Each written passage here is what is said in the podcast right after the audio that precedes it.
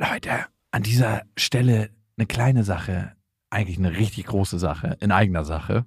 Und zwar sind wir dieses Jahr auf Tour im September. Und wir sind in München, in Stuttgart, in Köln, in Wien, Frankfurt, Berlin, Leipzig, Hamburg. Und es ist immer so geil, auf Tour zu sein und alle mal zu sehen. Die Tour heißt Zu hart für den Podcast. Und das ist auch Programm. Bin gespannt, was da richtig hart sein wird. Ja, also es wird viel Interaktion geben, es wird viel zum Lachen geben. Und die Tour oder das, was dort passiert, entsteht gemeinsam mit euch. Und ich finde, das ist auch die Magie. Das heißt, bei jedem Tourstop ist es irgendwie anders und neu für uns, neu für euch. Und für uns ist es auf jeden Fall immer sehr, sehr magisch. Also sichert euch jetzt schon die Karten. München, Stuttgart, Köln, Wien, Frankfurt, Berlin, Leipzig, Hamburg. Ab jetzt 10% härter. Und Tickets gibt's ab jetzt auf bestefreundinnen.de und in den Shownotes. Warum gibt es die Welt? Papa, ich hab dich lieb. Mama macht die Arbeit und Papa macht den Quatsch. Beste Vaterfreunde. Der langweilige Podcast übers Vatersein. Ja, ja, ja, ja, ja, ja. Ich hasse Papa. Weißt du, dass Mama auch manchmal weint wegen dir? Halt die Fresse, halt die Schlappe. Setz dich bitte hin. Hallo und herzlich willkommen zu Beste Vaterfreuden. Hallo. Ich war ja gerade in Indonesien, genauer gesagt auf Bali. Und mir ist aufgefallen, dass die Menschen dort ganz, ganz anders leben als hier. Und vor allem, dass die Kinder auch anders leben. Mhm. Und darum dachte ich, reden wir mal ein bisschen so über Kinder in Gefahr. Aha.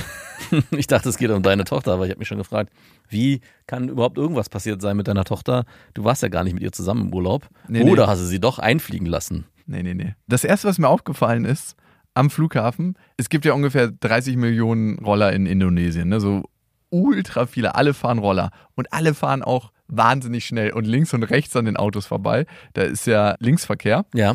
Und ach, da ist Linksverkehr? Ja. Wusste ich gar nicht. Ja, jetzt weißt du es. Mhm. Und wirklich, überall quetschen sich die Roller vorbei. Also es ist so, als ob so die Autos relativ normal fahren, aber wie so eine Ameisenstraße an Rollern da lang fährt. Mhm. Und es gibt eine Helmpflicht, aber die beachten so, würde ich sagen, 30% der Leute. Und was auch immer ganz beliebt ist, einen Helm aufzusetzen und den Verschluss nicht zuzumachen. Mhm. Das heißt, die setzen einfach nur die Murmel auf den Kopf und du kannst dir vorstellen, wenn die dann sich lang machen mit den Rollern, fliegt der Helm so als erstes vom Kopf ab und die rollen direkt mit dem Kopf auf der Straße ab. Und ist auch nochmal potenzielles Projektil, was Gefahr ist für andere. Ja, genau, auf jeden Fall, wenn man so eine Helmkante abkriegt. Aber das Allerkrasseste ist, dass natürlich die ganze Familie auf so einem Roller fährt. Entweder die Oma und dann die Kids stehen eigentlich immer, bis sie 5 oder 6 sind, vorne auf der Fläche, wo man seine Füße hat und gucken so gerade so mit ihrem Kopf über das Lenkrad rüber. Das ist ja dein Land. Ja. Wenn ich daran denke, wie du am Anfang mit deiner Tochter auch Fahrrad gefahren bist und dann hier und da mal ohne Helm, wäre ja Indonesien dein Land gewesen. Und wo ich sie auch in der Trage drin hatte. Ach ja, stimmt. Das war ja gut, da hättest du sie ja geschützen können. Da hätte ich so abgerollt, da wäre ich ins Hohlkreuz gegangen, wenn ich vom Fahrrad geflogen wäre. Mein Körper, Aber ich finde es schon ganz schön krass, das zu sehen, dann tragen die Eltern halt, jetzt mal abgelenkt von mir, Helme, halt ohne den Verschluss zuzumachen. Klar, wenn die Kinder sterben, möchte man natürlich auch selber sterben, darum ist es wichtig, den Verschluss nicht zuzumachen, aber die Kinder stehen da vorne ohne Helm. Gab es auch, dass die Eltern einen Helm auf hatten und die Kinder nicht? Ja, das gab es auch recht häufig. Doch, was auch recht häufig gab, ist, dass zum Beispiel ein Mann und eine Frau auf dem Motorrad war und der Mann vorne saß, Helm auf hatte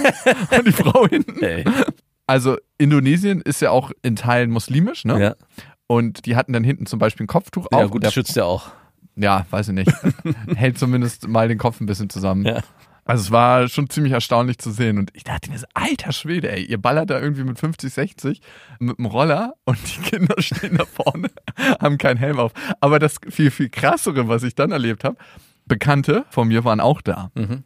Und die sind immer so, ja, recht standardmäßig in Deutschland unterwegs. Wenn du in Deutschland nicht so die teuerste Babyschale kaufst mit Isofix und allem drum und dran, wirst du ja schon angeguckt im Laden und ach, sie wollen nicht das Sicherheitspaket für ihr Kind. Sie nehmen das günstigere Modell. Ja, das geht natürlich auch. Gebrauchter Isofix? Also wirklich, das kann man doch nicht gebraucht kaufen. Sie wissen schon, dass man so eine Isofix-Schale alle 2 Jahre mindestens auswechseln sollte. Das Plastik wird immer so brüchig. Auf jeden Fall haben die genau den ganzen Apparillo zu Hause, ne? Mhm. Isofix, immer das Kind irgendwie rein da, immer angeschnallt, niemals während der Fahrt mal abschnallen. Das ist ja auch immer so eine Frage, ne? Wenn ein Kind schreit, abschnallen mal oder nicht. Ja. Also immer höchste Sicherheitsstufe. Und was machen die? Im Urlaub kommt das Kind in die Trage, Und die sind auf dem Roller unterwegs. Die beide tragen Helm und das Kind ist in der Trage einfach so. Das macht man hier halt so. Ja, als ob irgendwie sich die Physik auflöst in einem anderen Land. Aber ich habe mich auch gefragt, was hätte ich denn mit meiner eigenen Tochter gemacht, ne? Ja. Also die kleinen Helme da, ich würde sagen, die bringen nicht so viel da. Ja, naja. Ja, besser als nichts. Du hättest einen mitbringen können. Genau, müsstest du dann mitbringen. Aber würdest du mit deinem Kind erstmal Motorrad fahren oder Roller? Mit Helm? Ja. Hier in Deutschland oder generell? Mhm. Ja, warum nicht? Okay, und dort drüben? Mit Helm auch, warum nicht? Also ich war noch nicht da, ich weiß nicht, wie chaotisch das da auf den Straßen ist und ich da Angst haben muss. Ultra chaotisch, also du fährst da, wenn du mitkommen willst und nicht 2 Stunden warten möchtest überall, die fahren über den Gehweg und du bist dann irgendwann so, also ich bin irgendwann dann auch so gewesen, ich habe mir erstmal ein Cross-Motorrad geholt, ja, weil damit kommst du dann überall schneller rüber, dann kannst du auch über die Rollerfahrer fahren. Na toll. Nee, es ist alles sehr im Fluss. Ja. Überhaupt nicht aggressiv. Also wenn die Leute da hupen, dann hupen die von wegen, Achtung, ich muss hier mal kurz vorbei und nicht so, Achtung, mach Platz. In Deutschland ist es ja immer so, Achtung, ich muss jetzt hier lang. Ist eher ein freundliches Hupen. Also, miep, miep. Ja, okay. Und in Deutschland ist es so, miep, miep. Ja, hier ist Hupen ja unter, also Hupen bedeutet ja eigentlich, derjenige hat jemanden umgebracht und man möchte darauf aufmerksam machen. Dann darf man maximal hupen in Deutschland. Aber du, manche hupen ja auch ganz schön krass. Ich finde Hupen auch immer super nervig. Ja, weil du es nicht gewohnt bist. In Indonesien, oder da war das ja kein Problem. Da war es so, miep, miep. Ja. Aber dafür fahren die Leute auch ultra dicht an dir vorbei. So. Du dachtest so, ey, hätte ich mich jetzt bewegt, hätten wir auf jeden Fall einen Unfall gehabt. Ach, ist es dir da auch passiert, dass jemand ganz knapp an dir vorbeigefahren ist? Aber da ist es so natürlich, da passiert das jeden Tag 1000-mal, dass es halt einfach, du weißt, es ist nichts gegen dich, das ist einfach die Art, wie da gefahren wird. Also da ist nicht der innere Agro-Jakob kurz mal hochgezuckt und wollte ihn an sich schnappen. Nee. Ist ganz, ganz komisch. Die fahren anders dort. Also alle Europäer oder alle westlich aussehenden Menschen, die ich westlich lesen würde, sind halt absolut aggro gefahren, wie damals in Afghanistan, wo ich dachte so, Alter, euch gehört die Straße nicht, ne? Also die Indoneser, die zur Arbeit mussten, sind natürlich auch rechts und links, haben sich vorbeigequetscht, aber dann gab es immer noch mal ein Weißbrot, was so ganz rechts außen vorbeigehackt ist und alle anderen überholt hat, damit er rechtzeitig zum Strand kommt oder rechtzeitig zum Fitnessstudio, wahrscheinlich nicht rechtzeitig zur Geburt seiner Tochter im indonesischen Krankenhaus. Nein, wahrscheinlich nicht. Ja, aber dieses Phänomen, dass man sich anpasst an das, was gerade irgendwie vorgegeben wird, kenne ich ja auch hier. Das sind so bei so banalen Dingen, wenn man irgendwie irgendwo ansteht oder in einem Freizeitpark ist und auf einmal bricht die Schlange auf und alle gehen dann irgendwie riotmäßig dann doch direkt nach vorne und man steht dann da, okay, man darf das also doch, dann stelle ich mich also nicht mit an. Und ich kenne es das auch, dass man im Ausland anfängt, so Sachen zu übernehmen, die man zu Hause so nicht machen würde. Weil man sagt, das gehört halt hier dazu. Und ich glaube auch, dass wenn ich dort gewesen wäre, einfach weil ich Bock gehabt hätte, mit meiner Tochter oder mit meinen Kindern dort mit einem Roller durch die Gegend zu fahren, hätte ich sie auf jeden Fall auch auf dem Roller und wahrscheinlich sogar auch ohne Helm fahren lassen, wenn meine Frau nicht dabei gewesen wäre. Weil sobald die daneben gesessen hätte, hätte ich gesagt, auf gar keinen Fall. Und das ist auch generell immer eine Diskussion. Es gibt zwischen uns so Momente, wo ich sage, hey, das kann man doch jetzt einfach so machen, warum müssen wir uns jetzt daran halten, lassen uns das doch einfach so durchgehen. Und meine Frau so, nein, das geht auf gar keinen Fall. Und ich erlebe schon, dass meine Tochter dann zwischen uns sitzt und mich anguckt und meine Frau anguckt und am Ende sich dann immer für den korrekten Weg, nämlich den meine Frau vorschlägt, entscheidet. Ja, bei meiner Tochter ist es ein bisschen anders. Wir haben so unsere Risikospiele, ne? Die hat ja ein sehr hohes Hochbett. Ja. Und sie springt gerne oben vom Zaun, vom Hochbrett, das sind so 2,50 Meter, runter an meine Arme.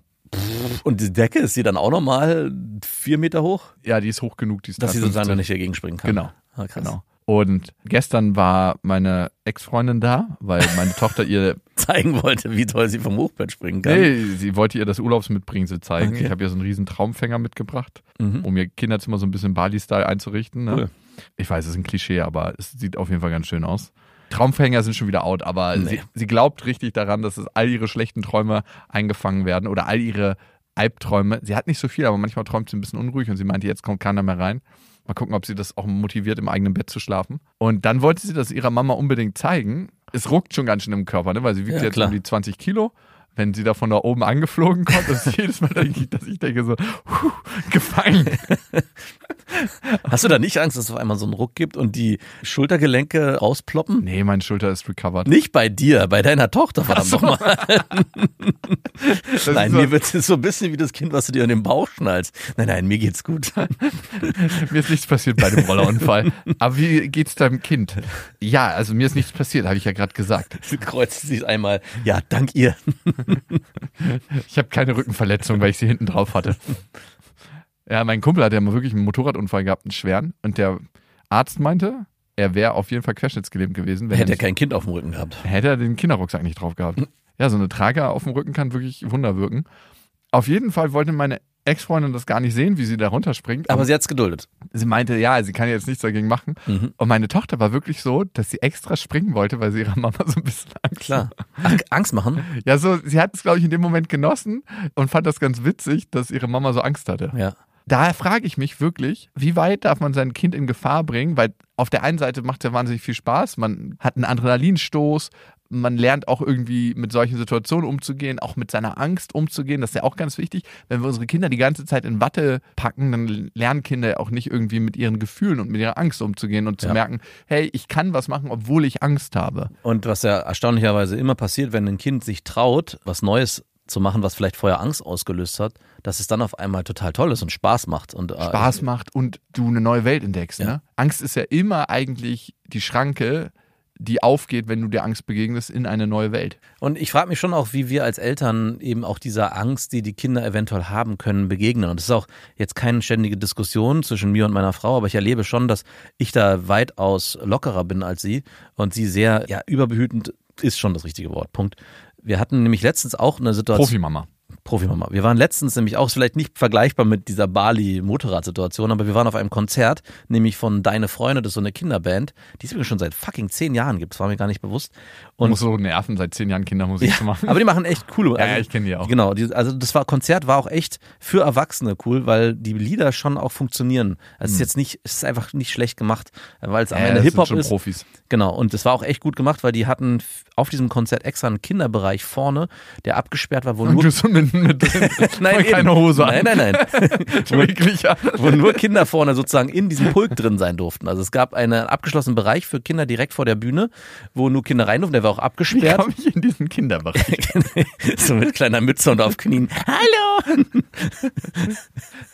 Ein ganz komischer Aufseher war da drin in der Menge. Ich hatte vorher extra die Karten gekauft, als ich das gelesen habe. Es gab natürlich die Karten, die oben es war ein Tempodrom in Berlin, man konnte oben auf den Rängen sitzen. Ja. Das heißt, es ist zu langweilig und es gab diesen abgeschlossenen Kinderbereich. Und ich dachte, ja, das machen wir. Und ich habe das meiner Frau erzählt, sie meinte so, wirklich, bist du dir sicher? Dann sind die da ganz alleine drin. Ich so, ja, das ist doch total cool. Dann brauchen wir uns nicht kümmern. Wir waren davor auf dem Lula Palosa und da hat es den Kindern auch krass gefallen, das Konzert mitzuerleben. Und ich dachte, hey, das wäre doch bestimmt nochmal cooler, wenn sie eine Band, die sie selber cool finden, direkt live erleben können. Vor allem so früh. Diese Chance hatte ich nicht. Und es war dann auch so, wir kamen dann da an, es gab diesen abgesperrten Bereich, der extra gekennzeichnet war. Eine Frau stand vorne und hat immer die Eltern, die da sich rangedrängt haben, abgewiesen und alle haben ihre Kinder da ängstlich reingeschoben. Und ich habe auch meinen Kindern gesagt, hey, guck mal hier, das funktioniert so und so, geht mal da rein. Und die waren auch erstmal extrem unsicher, sind da reingelaufen und meine Frau meinte, bist du dir sicher? Wir hätten doch Plätze oben auf den Rängen nehmen sollen, du bist doch verrückt. Und es war sofort dieser Trigger, alles ist mit Angst besetzt und die armen Kinder, wir müssen sie beschützen. Ich habe die dann da reingeschickt und was ist passiert? Es waren bestimmt 400, 500 Kinder da drin. Die sind da reingelaufen und wir haben sie nicht mehr gesehen. Und ich stand so, okay, die sind scheinen weg zu sein. Und meine Frau und nicht nur meine Frau, es gab diesen ganz engen Eingang, wo vielleicht maximal 2 Personen nebeneinander gepasst hätten. Und rate mal, was da sich an diesem Eingang der Kette an Frauen. Genau, Kette an Müttern. Der eigentlich hätte frei sein müssen, stand extra fett da. Der war eigentlich voll mit Müttern, die sich da rumstanden, alle mit ihren Köpfen. Aber sind Mütter wirklich besorgt da um die Kinder? Also ich würde dieses Klischee schon gerne auch nach diesem Event weiterhin bestätigen. Laut deinen Beobachtungen, ja. Laut meinen Beobachtungen. Ja, doch. Ich kann auch sagen, in meinem Aufwachsen, mein Vater, der war wirklich tödlich. So von seinem Risikobewusstsein. Der wäre da in Indonesien, der hätte dir jetzt selber einen Roller gegeben mit 6 Jahren. 100%. Ich durfte mit 12 Jahren alleine Motorrad fahren. Mhm. Waren nur eine 100er oder eine 125er? Nur eine 100er. Also 100 Kubik. Im Ausland hast du so unmögliche Kubikzahlen. Ne? Ja. Du hast eine 150er. Ich hatte jetzt auch eine Crossmaschine, die nur 150 Kubik hatte, aber hat da ausgereicht. Ne? Man fährt da maximal 70, 80. Auf jeden Fall, ich durfte alleine Motorrad fahren, ich durfte alleine in Amerika. Mit 15 hatte ich ja meinen Führerschein, da kriegst du so einen Vorführerschein, dass du mit den Eltern fahren darfst. Und in Amerika kommst du ja wegen allem super schnell in den Knast. Ja. Mein Vater hat mich einfach den Mietwagen, der nicht auf mich versichert war, fahren lassen und hat sich daneben gelegen und hat geschlafen. Nice. Er hat wirklich einen Fuck gegeben. Mein Vater hatte, als wir einen Paragliding-Schein gemacht haben, einen Unfall mit dem Paraglide, weil er im Baum gelandet ist, weil er den Typ nicht gehört hat. Der ist ja der Risikomensch schlechthin. Ja, dass er noch lebt oder nicht. Ey, und wer noch schlimmer ist, ist ja mein Kumpel dort in Indonesien, ne? Der ist schlimmer als sein Vater? was Risiko anbelangt, ey, die beide geben einfach einen Fuck, ey. Das ist so, als ob die, wir überleben das. Also alle anderen können sterben, aber wir nicht. Und so bin ich aufgewachsen. Und klar, heute gehe ich mehr Risiken ein, klar, als jemand, der ängstlich aufgewachsen ist, klar, würde ich sagen. Also der immer anerzogen bekommen hat, alles ist eine Gefahr, ja, alle Leute sind eine Gefahr, da geht es ja weiter, ne? Andere Menschen sind eine Gefahr und sind ein potenzielles Risiko. Ey. Wie begegnest du anderen Menschen? Ja. Das finde ich auch so krass da in Indonesien, wo ich war. Erstmal gehen alle davon aus, dass der andere es gut mit einem meint. So, ja, so ist der Vibe da zumindest. Und wenn ich dann überlege, wir hier in Deutschland, auch bei uns, in der Vorstadt, in der wir leben, dann ist erstmal schlecht. Ja, na, da wird sofort, ja, okay, wir können die Kinder wirklich alleine von der Schule nach Hause laufen. Was ist denn, wenn dann jemand kommt? Und ich so denke, ey, wir leben hier in so einem überidyllischen Vorort, wo nichts passieren kann. Was macht? Während sich irgendjemand mit seinem Kombi gerade auf dem Weg macht. Heute erstmal ein paar Kinder einsammeln. Ja, es gab leider so ein paar Geschichten, wo ich dann auch ein bisschen gezuckt habe. Der Fahrradfahrer, der mit einem Mantel den Kindern sein Geschlecht gezeigt hat in regelmäßigen Abständen und komischerweise immer den Schulweg abgefahren ist. Das sieht aus wie ein Penis, nur viel kleiner. Dann gab es auch den klassischen, ich habe kleine Hasen im Kofferraum. Ja, wirklich? Ja, gut, aber mit dem kann man doch keine Kinder mehr locken. Manchmal denke ich mir aber, das sind irgendwelche ängstlichen Mütter, die das in Facebook-Gruppen erzählen, damit alle anderen Mütter, ja, du hast recht, wir sollten mehr aufpassen. Und damit sie ihrer eigenen Angst nicht begegnen müssen. Es ist ja ganz häufig so, dass es gar nicht nur um die Sicherheit der Kinder geht, sondern du möchtest einfach mit dem unangenehmen Gefühl nicht dealen. Und also wenn du eine Mama bist oder ein Papa und dein Kind kein Risiko eingehen lässt, was eigentlich förderlich ist für das Wachstum des Kindes, möchtest du eigentlich deiner Angst nicht selber begegnen. Ja. Und das ist genau, ich meine, überleg dir das mal, das ist ein Konzert, wo alles super auf Kinder ausgerichtet ist, da überhaupt den Gedanken zu haben, oh Gott, mein armes Kind, jeder hat am Anfang so ein Bändchen um die Hand bekommen, wo die Nummer des Handys der Eltern drauf stand, also das hatte wirklich doppelten und dreifachen Boden. Mal ein paar Bänder vertauschen. Und meine Frau stand da wirklich die ganze Zeit, da hatte auch, oh Gott, wo sind sie, hat sie dann irgendwann gefunden, ich stand etwas weiter hinten, habe einfach mich darauf verlassen, dass die Kinder Spaß haben werden und auch nicht darauf verlassen, weil ich ihnen vorher signalisiert habe, hey, wenn ihr keine Lust mehr habt oder wenn ihr euch verliert, dann kommt zu uns. Kennen eure Kinder eure Wohnadresse? Ja, die können die sagen. Auch dein Sohn? Ja. Okay, aber sie wüssten jetzt nicht, wie man da hinfährt, aber gut, das brauchen wir noch nicht. Nein, das wissen sie nicht. Die können jetzt nicht mehr ein Taxi rufen. Google Maps an. Wir haben es denen irgendwie auf den Arm tätowiert. Nein. Und was ist passiert am Ende? Es war ein super schönes Erlebnis. Die haben das krass gefeiert. Die fanden das total schön, dass sie da auch alleine sein konnten. Auch mein Sohn meinte, hey, wann ist das nächste Konzert? Und das in einem so sicheren Setting auch noch zu schaffen. Und ich fand es selber auch sehr cool, die Erfahrung, weil ich kann mich nicht daran erinnern, dass ich mit 6 oder 8 auf einem Konzert war in so einer Größenordnung. Das gab es, glaube ich, gar nicht. Das gab es auch gar nicht. Nee. Und obwohl, doch, ich erinnere mich an mein erstes Konzert. Ja, oder dein Vater hat dich irgendwohin mitgenommen. Genau. Mein Vater hat mich mitgenommen. Es war, glaube ich, Wuhlheide. Das ist ja so eine Outdoor-Location in Berlin. Und ich weiß nicht mehr, was es war. Es war, glaube ich, so eine DDR-Rockband, wo er gesagt hat, die sind dann nach der Wende irgendwie aufgetreten. Das gucken wir uns jetzt mal an. Und wir hatten keine Karten mehr gekriegt, deswegen wollte er mit mir über den Zaun klettern. Nein. Ey, aber das haben wir auch mal versucht. Hat nicht geklappt. Nee, wir haben uns dann noch nachträglich vorne Karten kaufen können, weil ich so, nein, Papa, lass uns das nicht machen. Also doch, das machen wir jetzt.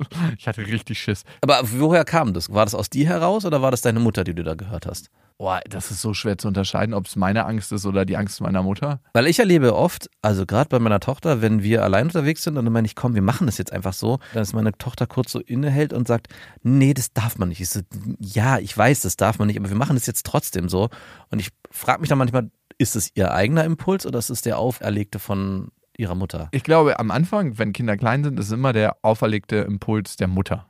Ja, es ist immer so. Immer der Mutter. Mhm. Und irgendwann vermischt sich die eigene Angst mit der Angst der Erziehungsperson. Ja. Und du kannst das nicht mehr unterscheiden. Also heute weißt du ja nicht mehr, was ist davon meins und was ist davon realistisch, was ist davon erzogen. Darum ist es wichtig, finde ich, Kinder mutig zu machen. Also Kinder auch Risiken eingehen zu lassen, auch wenn das manchmal schief geht. Ja. Und die Frage ist, wie weit kann man da gehen, ne? An dieser Stelle eine kleine Werbung und es ist IKEA mit Smastad und ihr kennt die Serie für Kinder, da können Kinder alleine Ordnung lernen und aber auch ihr Leben gestalten im Kinderzimmer und das ist eine Serie, die mitwächst, das heißt sehr, sehr praktisch und Kinder entwickeln sich ja immer weiter, schneller als man denkt. Also ich habe jetzt gerade meine Tochter angeguckt und gedacht so, wow, Vor 2 Monaten war die noch ganz anders. Ja, meine große Tochter sieht aus wie eine alte Frau mittlerweile fast schon. Ja, wenn sie so ein Tuch umbinden, ne? Das macht meine Tochter öfter mal.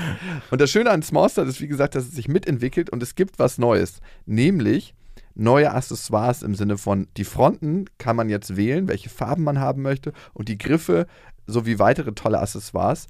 Also das heißt, man kann es nochmal individueller gestalten. Die Griffe sind auch herrlich groß. Die Kinder können die Möbel alle selber gut bedienen. Und es sieht einfach super individuell aus irgendwie. Genau, und die Kinder können diesmal auch selber mitbestimmen, wie sie ihr Zimmer gestalten. Und ich erlebe das auch gerade bei meiner Tochter, die sagt, hey, ich möchte jetzt einen neuen Schrank und ich möchte das so und so haben. Und ich mache einfach mal neue Griffe.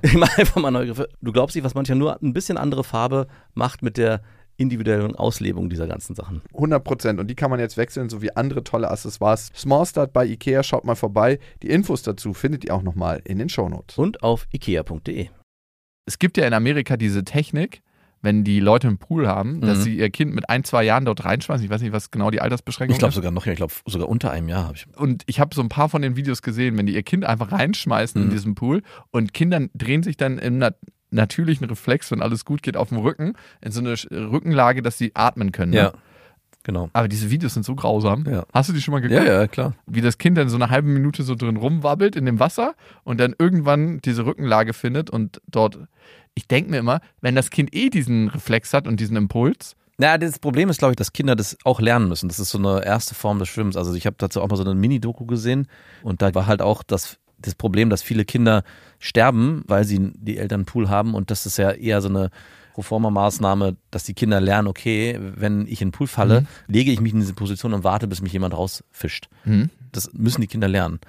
Das ist wie so ein erster Schockschwimmkurs. Ja, aber würdest du es machen? Wenn ich einen Pool hätte, der so auf einer Ebene ist, ich glaube schon. Das heißt der ISR, glaube ich, Infant Swimming Rescue. Ja. Ich finde es super grausam, ist ja super umstritten auch das System, aber blöd ist natürlich, mehr als blöd, wenn du irgendwie dir denkst, mache ich es oder mache ich es nicht und eine Woche später ertrinkt dein Kind im Pool. Genau. Was ich für eine Sorge hätte, ist, dass du dem Kind eigentlich schon sehr früh anerziehst, hey, Wasser und Schwimmen ist scheiße. Also, dass das Kind verinnerlicht, ich möchte eigentlich mit Wasser nichts zu tun haben. Klar hat es dann irgendwann gelernt, ich kann mich über Wasser halten, aber wird es dann mit 5, 6 irgendwie eine natürliche Affinität zu Wasser und Schwimmen haben?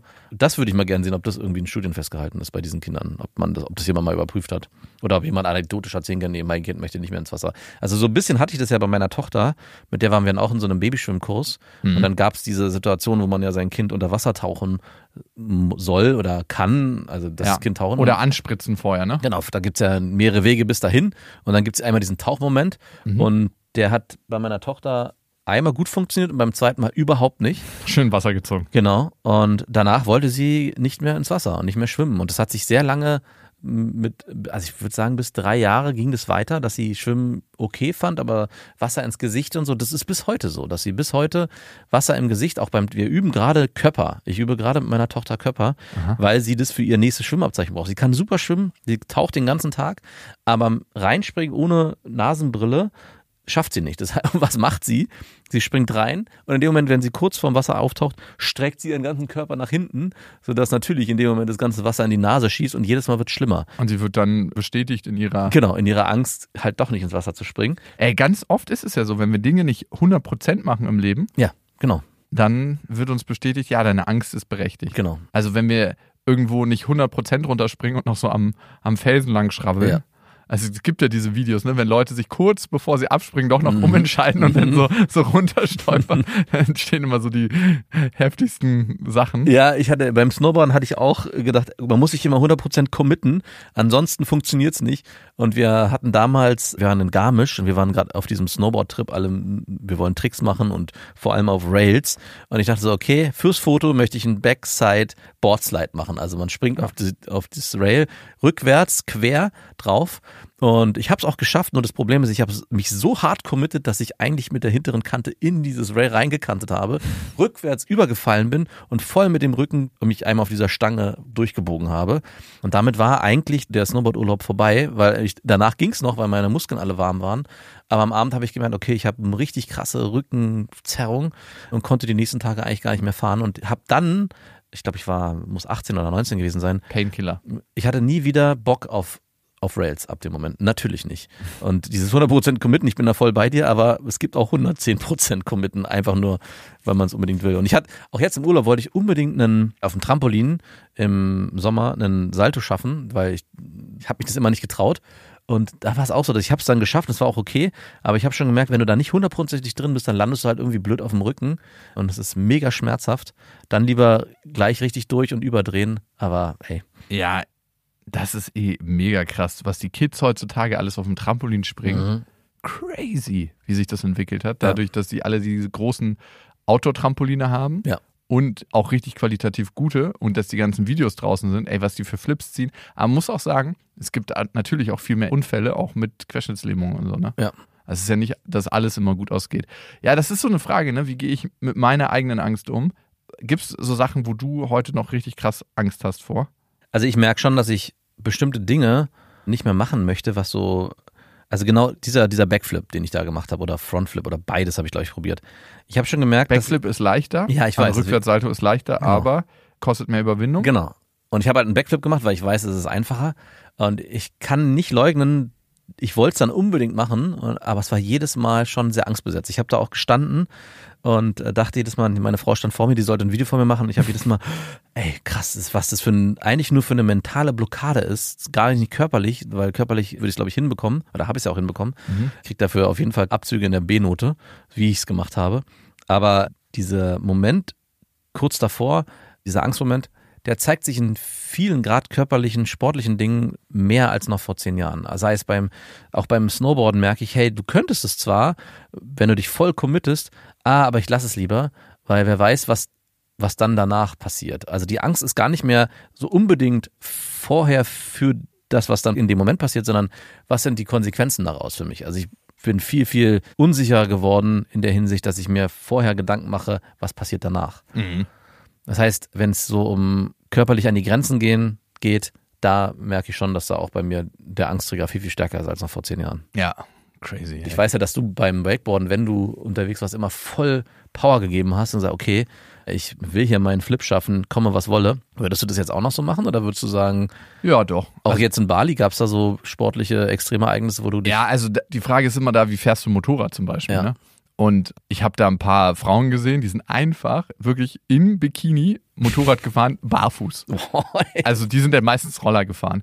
Und wenn du Motorrad fährst, musst du ja noch schalten. Das ist barfuß sehr unangenehm. Ja. Vor allem, wenn du so eine fette Crossmaschine fährst. Ja. Aber ich habe schon zumindest immer die Regel für mich gehabt, Turnschuhe anziehen. Ja. Also es ist nicht viel besser, aber ein bisschen besser. Hattest du aber auch kurze Hose an oder klar? Ob du so eine fucking Leinenhose anhast, die irgendwie bis zum... wer weiß, vielleicht ist es sogar schlimmer, weil die sich in die Haut einfaltet bei einem Sturz. Ich hatte auch kurze Hosen an. Mhm. Also es war jetzt nicht so, dass ich meine Ledermontur aus Deutschland mitgebracht habe, wo ich dann immer schweißtriefend reingestiegen bin. Nee, ich hatte meistens eine lange Hose an, aber nicht aus Sicherheitsgründen wegen Stürzen, sondern wegen der Sonne. Ja, und indonesische Sonne, ich meine, es ist die gleiche Sonne, die bei uns ballert, aber da ballert die noch. Aber du hast von deiner Tochter ja auch die 60er Sonnencreme geklaut, weil so richtig braun bist du nicht geworden. Ich war nicht in der Mittagszeit in der Sonne. Ich würde nicht sagen, dass ich es so für mich mache, sondern ich denke mir manchmal schon, wenn ich jetzt an einer Klippe stehe und mein Kumpel sagt, ja, kann man locker runterspringen, ist jetzt gerade High Tide, also Hochwasser. Und ich so, ja, weißt du das sicher? Und er so, ja, ich habe da schon Leute gesehen. Dann denke ich mir so, ja, spring mal zuerst. Ja. Früher wäre ich einfach so, ja, okay, let's do it. Das ist ein guter Punkt. Ich glaube, meine Angst, ich würde mich auch bei vielen Dingen nicht mehr auf andere verlassen. Bei solchen Sachen, so wie sowas. Also ich würde mich nur, weil jemand mir sagt, yo, hier alles safe, hab jemand gesehen. Früher hätte ich das gemacht und gesagt, yo, das passt schon, was soll schon passieren.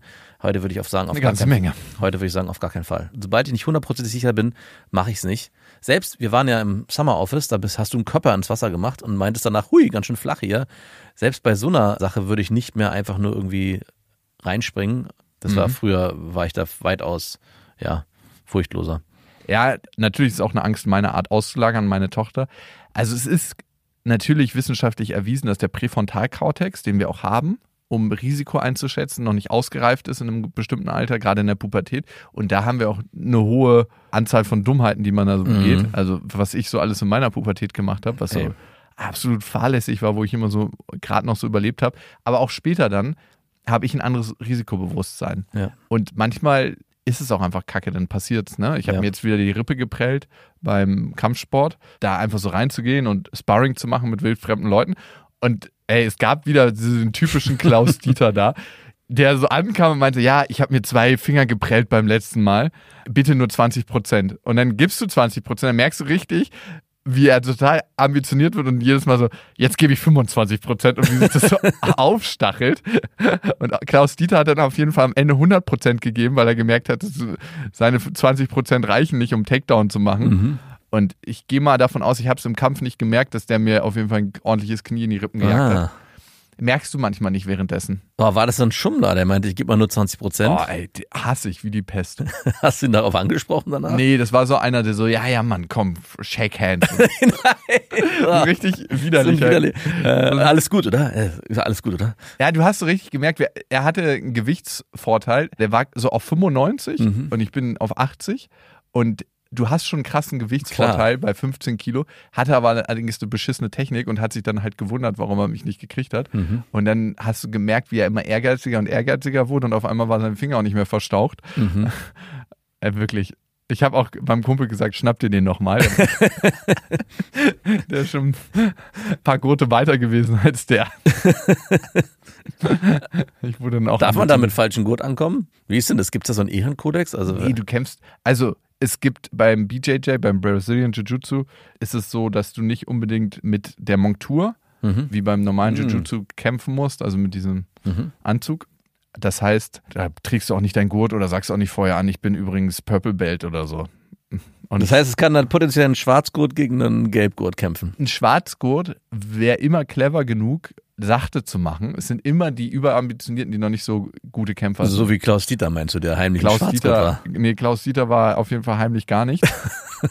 Nur ein bisschen zu ehrgeizig war. Gibt es da so ein paar, die so Schwarzgurtler sind und dann mit ihrem gelben Gurt ankommen und sagen, ja, ich bin noch ein Neuling? Nein, die Leute sind immer daran interessiert, besser zu werden und die gucken dann, kämpfen dann nicht voll Power gegen jemanden, der das noch nicht so kann. Ey, beim Kampfsport ist so viel Technik. Ne? Du siehst immer die Muskelberge, die so einen auf dicke Hose machen. Wenn jemand ein richtig guter Kampfsportler ist, dann rammt er dir 2 Finger in die Augen und dann drehen die und dann übergibst du dich oder der macht einen Lock bei dir, einen Griff, da wirst du in 15, 20 Sekunden ohnmächtig, weil deine Halsschlagader abgeklemmt wird. Da gibt es ein geiles Video von McGregor und diesem Typen, diesem Strongman, der auch bei Game of Thrones den Riesen da gespielt hat, wie die gegeneinander kämpfen und der Große weiß gar nicht, was er machen soll, weil Steve McGregor durch Technik ihm die Arme ständig wegnimmt und so Körpertreffer setzt. Dann gibt es irgendwo nach 5 Minuten, der ist natürlich nach 5 Minuten oder nach einer Minute völlig aus der Puste und wollte dann so shake hands und McGregor, nee, weiter geht's. Irgendwann kriegt er den halt gegriffen, aber selbst dann kann der mit dem nichts irgendwie anfangen, weil der sich ständig rauswinden kann. Also sie haben aber nicht auf... Nein, das war eher so für Medien so ein Spaßkampf. Aber trotzdem hat man schon gesehen, du hast einfach nicht die geringste Chance gegen jemanden, der wirklich ein guter Kampfsportler ist. Das denken ja manche irgendwie so, ne? Ja. Also es ist einfach unmöglich, so wie du gegen einen guten Fußballspieler keine Chance auf dem Fußballplatz hast oder gegen einen guten Basketballspieler nicht Basketball gewinnen kannst. Das ist einfach deren Ding. Die wissen genau, wo sie treffen müssen und die treffen auch sofort. Ja. Mein Sohn hat angefangen mit Taekwondo und die erste Stunde war, und ich habe ihn auch schon vorgewarnt, hey, ihr werdet wahrscheinlich lange nicht kämpfen, sondern es gibt ganz viele Übungen, die ihr machen werdet. Und natürlich standen die da mit ihren Fäusten und machten ha. Und er kommt nach der ersten Runde wieder und ich meine, der Hund hat Spaß gemacht. Ja, war total toll. Aber ich frage mich, wann wir endlich miteinander kämpfen. Ja, warte mal noch ein bisschen oder frag doch mal den Trainer, wann es losgeht. Ich meine, Mann, ich will endlich Leute verprügeln. Das hat er so nicht gesagt. Aber der hat schon einen krassen Drang danach, sich körperlich auch mit anderen zu rangeln, ob es mit mir ist oder auch mit Freunden. Und ich sage ihm auch mal, hey, es gibt so eine Regel, bei mir darf er so doll zuhauen, wie er möchte. Also das ist... Außer ins Gesicht. Ne? Außer ins Gesicht und in die Weichteile.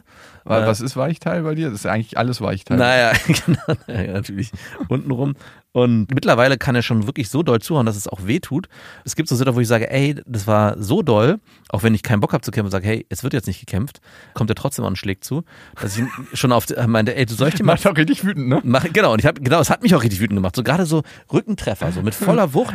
Auf die Bürste. Er schlägt auch nicht, also er hat ja nicht so viel Kraft, wenn er wie so ein Boxer so zuhauen würde, sondern er hat halt die Hammermethode. Und die Hammermethode ist mit seinen kleinen Ärmchen, da ist schon Power hinter, wenn er so halt von hinten so angerannt kommt und so zuhaut wie mit der Faust, wie mit dem Hammer. Und ich in der Küche gerade morgens aufgestanden bin und auf einmal merkst du so einen Schlag im Rücken. Mhm. Und ich meine, du, es war ganz schön doll. Soll ich dir mal zeigen, wie doll das ist? Doch, klar.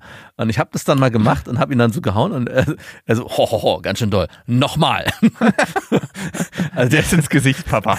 Also es ist auch nicht so, dass er da auch ein Thema, und mittlerweile, wenn ich mit ihm so kämpfe, ist das schon ganz schön doll. Also ich denke schon so, wow, okay. Und wir haben auch die Regel, hey, wenn es zu doll wird, sofort Stopp. Weil ich denke auch, es muss ja irgendwie eine Gleichwertigkeit geben. Er kann ja nicht die ganze Zeit nur zuhauen und ich mache dann immer nur so leichte Stupser. Er muss ja auch irgendwie... Ja, mit 15 in so einem richtigen MMA-Fight ja, draußen. Ich sehe das schon, ey, dass sie so einen Käfig draußen haben.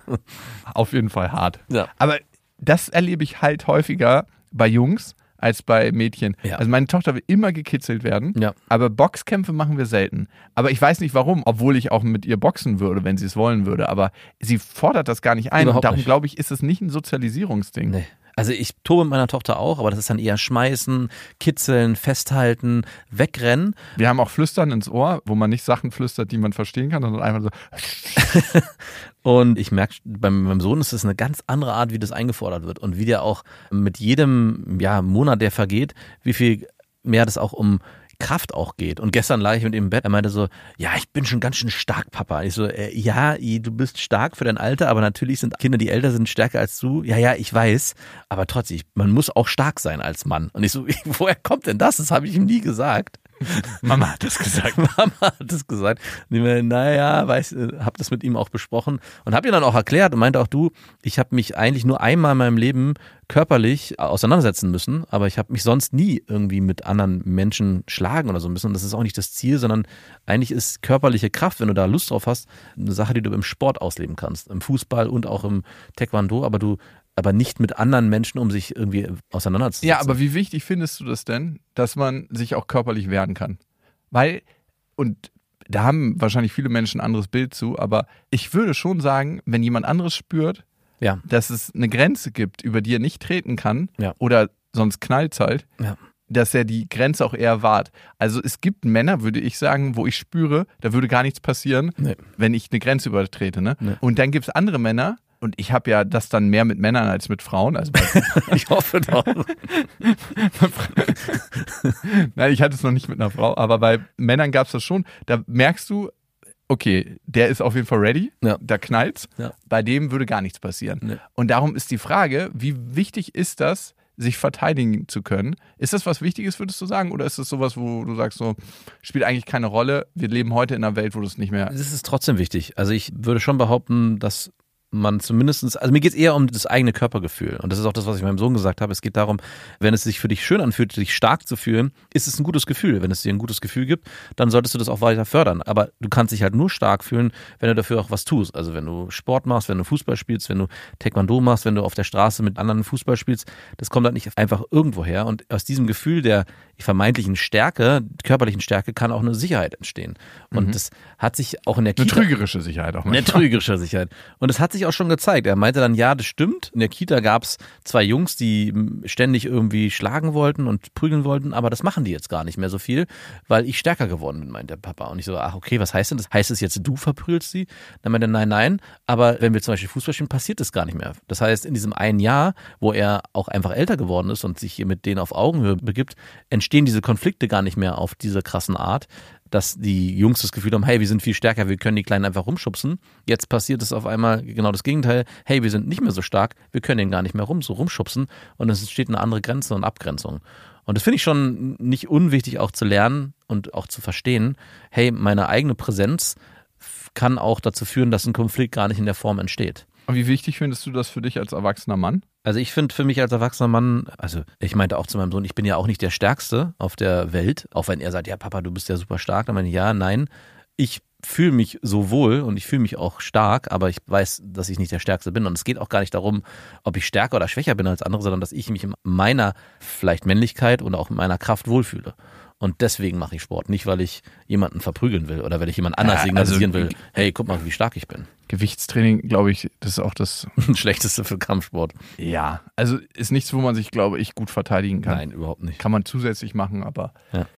An dieser Stelle eine kleine Werbung und es ist ein sehr, sehr schönes Familienhotel, nämlich das Familienresort, das Mühlwald, wo ein Urlaub nicht genug ist. Was ich immer so geil finde an Familienresorts, speziell an dem, dass es A, in Südtirol ist, ne? Das ist schon mal ja, das ist absolut. Das ist eigentlich schon das stichhaltige Argument, was es braucht. Ja, es ist einfach ein saugeiles Resort. Ja. Man hat so einen 360-Grad-Blick auf die Dolomiten und die Alpen. Es gibt richtig, richtig viele Indoor- und Outdoor-Aktivitäten, die man da machen kann. Es gibt einen Streichelzoo, es gibt Spielplätze, es gibt ein Trampolin, es gibt Indoor-Betreuung. Vor allem bei schlechtem Wetter ist das attraktiv. Und für uns immer ganz, ganz wichtig, einen Pool gibt's, ne? Mhm. Es gibt nicht nur einen Pool, sondern ein Familienspa mit Kinderbecken und Wellenrutsche, wo man einfach abschalten kann. Und ich weiß nicht, ob du das kennst, wenn man im Hotel ist mit Schwimmbad. Ja. Da sind schon mal 2 Stunden des Tages einfach so nur mit Spaß und Freude gefüllt. Hotel ohne Schwimmbad ist mit Kindern fast nicht möglich. Oh Gott, du Ekliger. Ja, also ich bin mittlerweile an dem Punkt, dass gerade auch im Winterurlaub oder im Sommerurlaub, wenn man einen Pool hat, drin oder draußen, wie du schon sagst, ist eigentlich ein Tagesprogrammpunkt Schwimmen gehen. Und was man im Alltag ja nicht immer so unbedingt hat. Und was ich so faszinierend finde, wenn man das macht, was für Fortschritte das Kind in Sachen Schwimmen macht, ne? Weil man ja jeden Tag im Wasser ist und falls ein Kind auch Angst hat vor Wasser, verliert es das da auf jeden Fall. Das Mühlwald hat all das, also Indoor, Outdoor, ganz, ganz viele Erlebnismöglichkeiten, Familienwochenprogramm, Family Spa. Also da kann man auf jeden Fall unvergessliche Kindheitserinnerungen schaffen und das Schöne ist, die Kinder kommen auf ihre Kosten, aber auch die Erwachsenen. Vor allem die Erwachsenen. Nein, auch die Erwachsenen. Alle Infos zu Das Mühlwald findet ihr in den Shownotes und natürlich unter dasmühlwald.com und Mühlwald mit UE geschrieben. Ja, ich habe mich das oft gefragt, ne, weil ich war auch jahrelang in der Männergruppe und das hat sich so unterteilt in 2 Lager. Ne? Die einen, würde ich sagen, waren physisch recht fit und hätten sich auch im Notfall verteidigen können. Aber das Ding ist ja, das heißt ja mal, ich verteidige mich. Ein paar von diesen Kampfsportlern sind ja auch oft auf Angriffsmodus. Ne? Mhm. Weil, und das ist meine eigene Beobachtung, darum habe ich auch irgendwann aufgehört, regelmäßig Kampfsport zu machen. Ich habe jetzt überlegt, weil es wieder Bock gebracht hat. Es macht auch einfach krass Bock. Ne? Also was nicht so viel Bock macht beim BJJ, ist es, also beim Brazilian Jiu-Jitsu ist es so, dass du super eng beieinander bist, weil du die ganze Zeit versuchst, Locks zu machen. Ne? Mhm. Entweder Headlock, Armlock, Beinlock. Und es ist so, als ob du eigentlich Sex hast und beide haben noch was an. Boah. Und dann beim Sparring, je nach Verein und so, ist es unterschiedlich, aber da wechselst du halt alle durch. Ja. Und am Ende hast du Männerschweiß von 10 verschiedenen Männern in deinem T-Shirt und es ist so nass, dass du es ausfringen könntest. Ne? Wie das T-Shirt danach riecht, ist einfach widerlich. Das ist so, auch so steif, wenn du es nur trocknen lässt. Es ist eigentlich so, und ich dachte so, ey, das war ja genau der Grund, warum du aufgehört hast mit Ringen. Aber es ist auch... Aber es fühlt sich nach zu Hause an. Ich möchte diesen anderen einfach nahe sein. Es ist auch schon was Geiles. Man hat so dieses Raufbedürfnis, was ich natürlicherweise habe, ist zu 100% gestillt, wenn du da warst. Genau. So. Weil du konntest dich endlich mal wieder richtig raufen und dich messen, Kraft austauschen, auch gut miteinander zu sein. Ne? Aber die Kehrseite der Medaille ist ja, du siehst die Welt ja oft durch die Brille, mit der du dich viel beschäftigst. Ne? Mhm. Und du beschäftigst dich dann viel damit, wie kann ich jemand anders ausnocken, einen Headlock nehmen, Dominanz, wie kann ich mich in Anführungsstrichen verteidigen. Ja. Das ist ja immer so die große, ich lerne Selbstverteidigung. Es geht ja halt aber nicht nur um Selbstverteidigung. Nee. Ne? Und du siehst dann durch diese Brille die Welt, du siehst die Welt anders, wenn du zum Beispiel tanzt. Ja. Und die Frage ist immer, möchtest du die Welt so sehen oder nicht? Und bis zum gewissen Grad finde ich es wichtig, für mich selber jetzt, dass ich mich gut in meinem Körper fühle und dass ich mich verteidigen kann.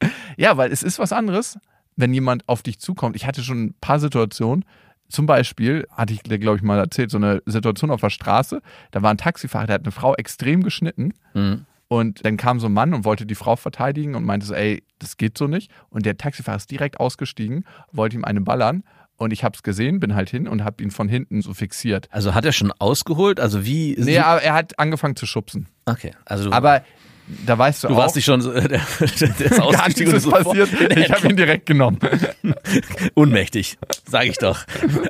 Du wärst eine Gefahr gewesen, mein Lieber. Der Einzige, der eine Gefahr war. Jeder, der so einfach nur das Wort erhebt im Raum, zack, unmächtig. Es hätte eskalieren können hier. Gut, dass ich die Situation ein bisschen runtergeköchelt habe. Man nennt mich auch den De-Escalator. So Polizisten, die sofort schießen. Ich habe deine Hand gesehen, die wollte irgendwie zucken. Der hat sich dann auch beruhigt und so, aber es ist schon für mich ein gutes Gefühl, da nicht vorbeifahren zu müssen.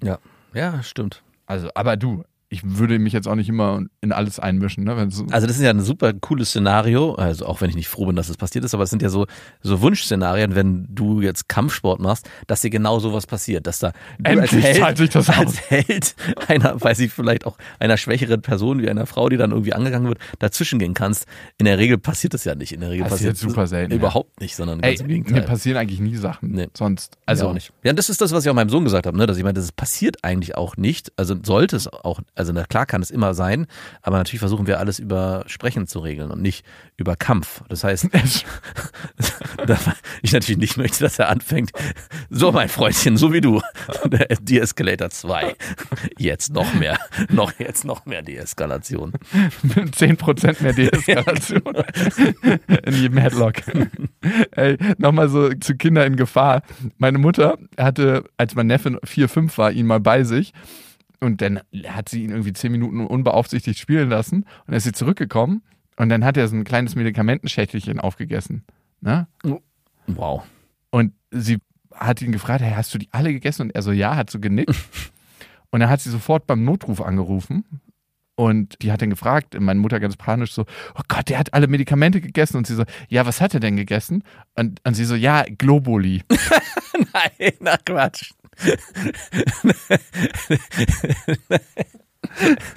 Er hat die ganze Packung Globuli aufgegessen. In der anderen Leitung wurde es erstmal still so und dann so, ja und? Natürlich. Warum rufen Sie hier an? Vielleicht hat er einen leichten Zuckerschock, das könnte das Einzige sein. Meine Mutter war echt wirklich in Panik und die so, ja und? Vor allem wahrscheinlich ist der ganze Schrank voll Globulis gewesen und nichts anderem, oder? Ja, 100%. Ach, du hast Kopfschmerzen? Hier, nimm mal hier die 2, 3 Pillchen. Ja, also ich meine, man kann sich darüber streiten, ne, ob das wirksam ist oder nicht. Kann jeder zu denken, was er möchte. Jeder darf gerne daran glauben. Ja, und dann guckst du dir Placebo-Studien an. Ja. Und wenn du den Placebo-Effekt rausrechnest, schon allein das, und da sollten wir viel mehr mitarbeiten. Ja, ich hatte... 40% der Medikamentenwirkung, wenn du so Metastudien nimmst, kommt so ein Wert von 40%. Also 40% dessen, warum ein Medikament wirkt, ist Placebo. Ich hatte einen Trainerkollegen, der war schon weitaus älter, als ich noch Segeltrainer war. Ich habe sozusagen auch bei dem gelernt und der war Arzt. Und natürlich, weil der Arzt war, sind die Kinder ganz oft zu ihm gekommen und ich habe Bauchschmerzen, ich habe Kopfschmerzen.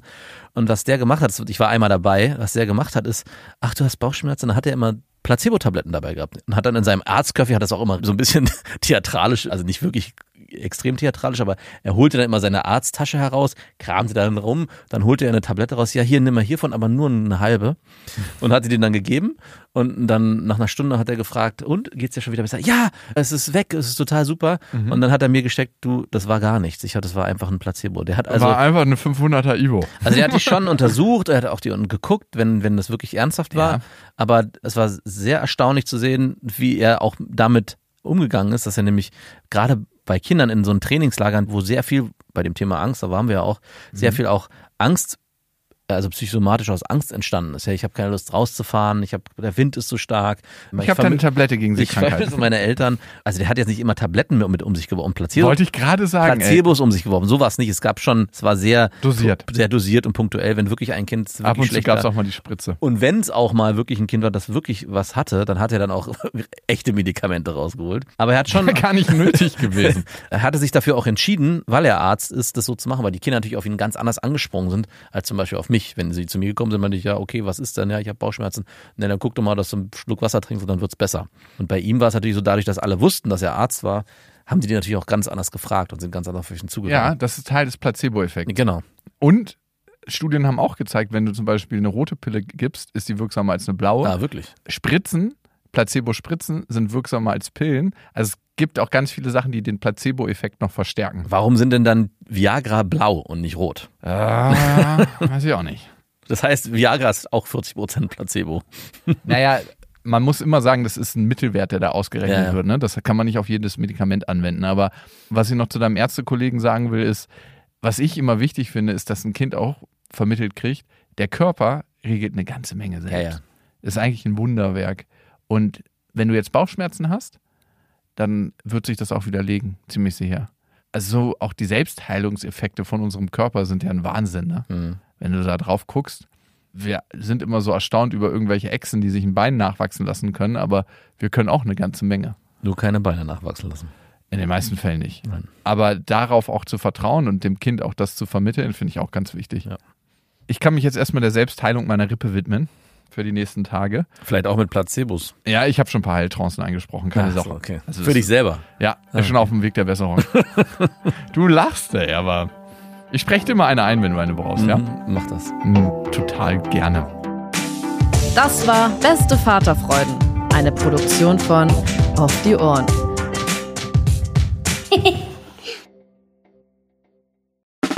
Der 7-One Audio Podcast-Tipp. So, ganz kurz, stopp, bevor ihr abschaltet. Hallo, Grüße, hier sind wir nochmal. Wir sind Niklas und David und wenn euch diese Podcast-Folge, die ihr jetzt gerade gehört habt, gut gefallen hat, dann können wir euch nur sehr empfehlen, kommt mal rüber zu uns. Hört mal bei uns rein. Vielleicht ist das ja was für euch. Es ist eine Einladung. Ja, absolut. Also wir öffnen die Tür. Und ihr müsst nur noch reinkommen. Genau, kommt rein. Also vielleicht habt ihr jetzt noch was vor, vielleicht habt ihr noch eine Autofahrt vor euch, vielleicht wollt ihr jetzt gerade noch mal zu Hause ein bisschen sauber machen, aufräumen oder Freund, Freundin besuchen oder Oma und Opa, dann hört doch einfach mal eine Folge. Wir sind quasi die 5 Euro, die ihr irgendwann mal in den Hosentasche gesteckt habt und dann die Hose gewaschen habt und dann aus dem Schrank wieder rausnehmt und sagt, oh, hier sind 5 Euro. Das sind wir. Wir sind quasi ein Geschenk für euch. Und ihr wusstet aber noch nichts davon. Ja, ihr könntet wahrscheinlich gleich reicher sein, wenn ihr uns hört. Ah. Gedanklich. Also mental Bereicherung im Mindset. Falls ihr Mindset-Defizite aufweist. Kommt We vorbei. Got you covered. Wir gleichen das aus. Also bis gleich. Dudes, der Podcast, überall und auf allen Podcast-Plattformen.